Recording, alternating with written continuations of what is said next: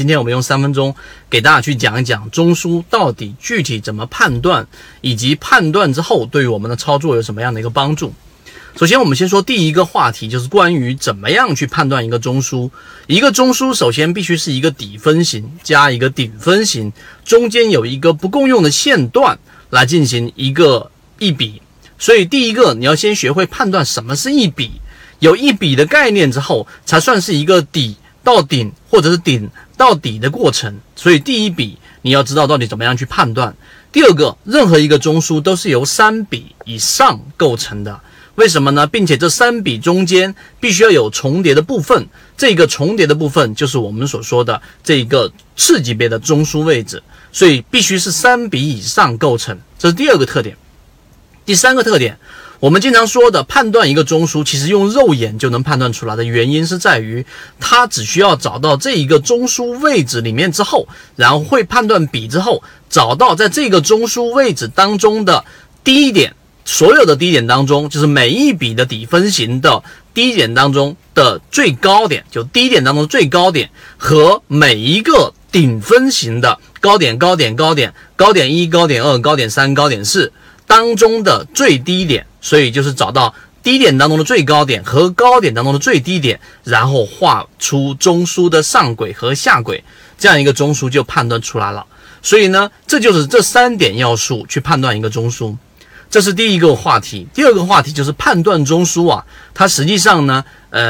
很多情况之下几乎没有别的答案，也就是说你跟我画的中枢可能只是有一些细微的差别，而在这个细微的差别上，对于判断中枢和操作和缠论当中呢，去第一买点、第二买点、第三买点其实没有大的影响，所以这一点上不要去纠结，而不是说我完全的去要一模一样才是正确的操作，这是我们所说的中枢。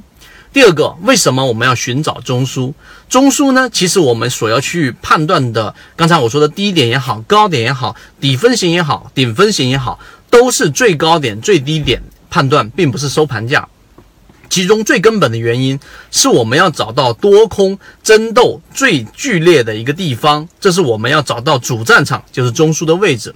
那么中枢这个位置过程当中，它要跟前面一个中枢进行对比，那么这才是有出现我们所说的中枢的背驰。如果是一个我们说向上的上升趋势的中枢，第一个中枢和第二个中枢，第二个中枢的这一个量能明显是小于第一中枢的时候，这就是我们所说的顶背驰。相反的，如果是一个向下的趋势的，第一个中枢就上面这个中枢的这个下跌的动能和第二个中枢下跌的动能比较的话，第二个比第一个是衰减的，也就是空方的力量是在逐步衰减的，那么这个时候就是底背驰，就是我们去考虑介入买点的一个关键。所以中枢呢，它虽然说是缠论当中一个很核心的关键，但实际上它并不是一个复杂的操作，复杂的是要在实战过程当中逐步去感受。我在缠论里面18节课里面去给大家去讲了，怎么去寻找第一买点、第二买点、第三买点，怎么样让自己的资金周转率更高，让自己的短期效应更高的第二买点、第三买点的重叠怎么去寻找，